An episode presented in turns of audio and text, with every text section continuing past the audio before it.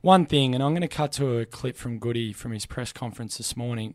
Just really, really impressed with everyone at the club, the way they've handled it. Josh Mahoney, Zeeshan Arain, the club doctor, uh, Nathan Jones as well.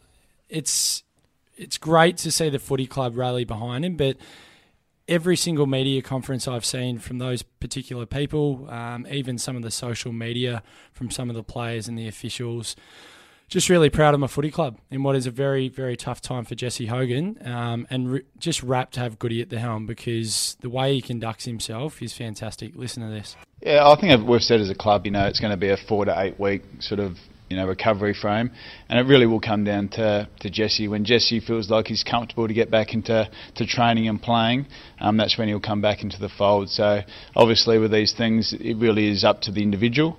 Um, and we're going to put no pressure on him at all. But uh, you know, I think you know he loves being around the footy club and he loves loves his footy. So I'm pretty sure he'll be back quite quickly.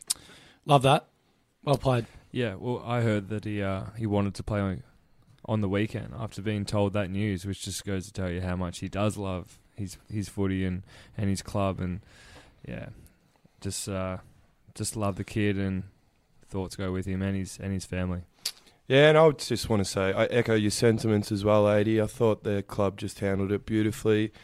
Uh, they understood the gravity of the situation and they Mhm. understood what it meant to Jesse too.